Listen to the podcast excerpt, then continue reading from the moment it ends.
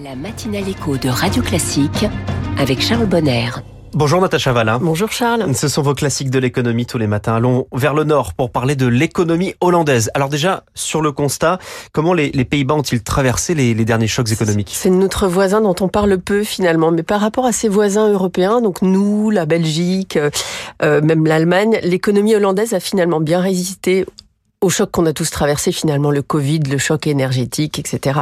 Donc, en dépit de ces difficultés-là, la Hollande a quand même bien cru. Euh, elle, elle, se retrouve sur une performance de croissance qui est quand même plutôt bonne. Son PIB a dépassé et de loin euh, les niveaux qu'on mesurait avant la pandémie. Mmh. Euh, et donc on a un taux de voilà les, les, les, les mesures macroéconomiques aujourd'hui sont plutôt plutôt favorables. Pour essayer d'avoir quelques clés d'explication, est-ce que cela veut dire que les fondements de l'économie hollandaise sont stables?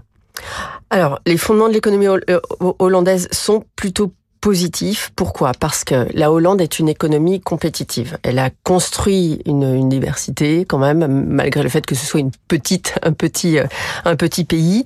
Euh, c'est une économie qui a su se développer sur les bons secteurs, qui a su avoir, euh, par effet d'opportunisme parfois, une, une politique au niveau du secteur financier, par exemple, qui positionne la Hollande. On le sait pas beaucoup en France parce que la Hollande n'est jamais vraiment citée dans les paradis fiscaux ou dans ces débats-là.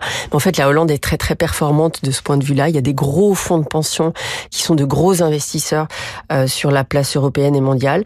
La Hollande, il faut le dire quand même, on parle souvent de la rigueur budgétaire allemande, mais les Hollandais sont très très stricts. Ce sont des protestants. Voilà, et ça se ressent sur les comptes publics. Et donc les comptes publics hollandais, c'est du c'est du solide. D'ailleurs, c'est un des rares pays dans le monde, donc des rares souverains dans le monde, à avoir une notation qu'on appelle triple A, c'est-à-dire l'or, la pépite de la de, la qualité en termes de dette souveraine. Donc là, Hollande, c'est un peu notre point d'ancrage sur les actifs sains européens, comme on le dit.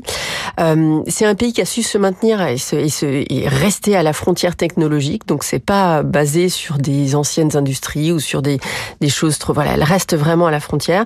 Et puis finalement, euh, je, le disais un peu avec un peu d'ironie tout à tout à l'heure, mais en Europe, c'est une place financière incontournable et c'est une place commerciale incontournable. L'activité portuaire, par exemple, Rotterdam, c'est le plus grand port d'Europe. C'est le dixième port au monde en termes de trafic maritime.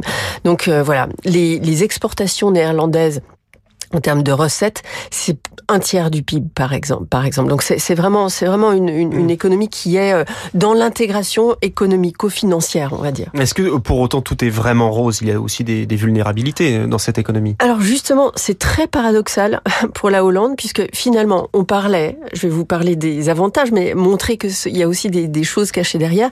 Le secteur public est très peu endetté, mais si vous regardez la santé financière de son secteur privé, alors là on voit que les entreprises et les ménages sont très très endettés. Alors nous Français, on est assez mal placés pour le dire parce qu'on a plus de 200% de PIB mm. en, en endettement privé. C'est leur cas ils sont parmi les moins bons élèves de, d'Europe. et ça, ça pose réellement un problème de stabilité financière, en tout cas la soutenabilité de la dette privée dans le contexte actuel où les taux d'intérêt justement se, augmentent. Et puis on a un deuxième sujet qui est euh, le, marché du travail et, euh, le, taux d'emploi. Bon, il, il, est assez élevé, mais c'est de l'emploi précaire, c'est-à-dire qu'il y a énormément d'emplois temporaires, d'emplois sur des contrats qui sont pas.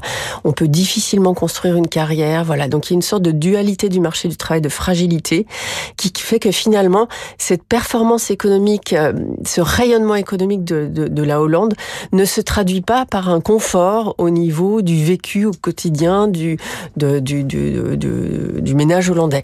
Et enfin, il y a une, une chose très bizarre en Hollande, c'est que la productivité est très faible. Elle est très faible chez nous aussi, on l'a beaucoup beaucoup commenté. Mm. Mais voilà, on n'a pas des emplois qui soient capables de générer une croissance économique finalement, euh, euh, malgré le fait qu'on ait cette, cette sophistication technologique. Voilà, c'est ça le paradoxe de la du modèle économique hollandais. Un focus sur l'économie hollandaise donc ce matin dans les classiques de l'économie. Merci Natacha.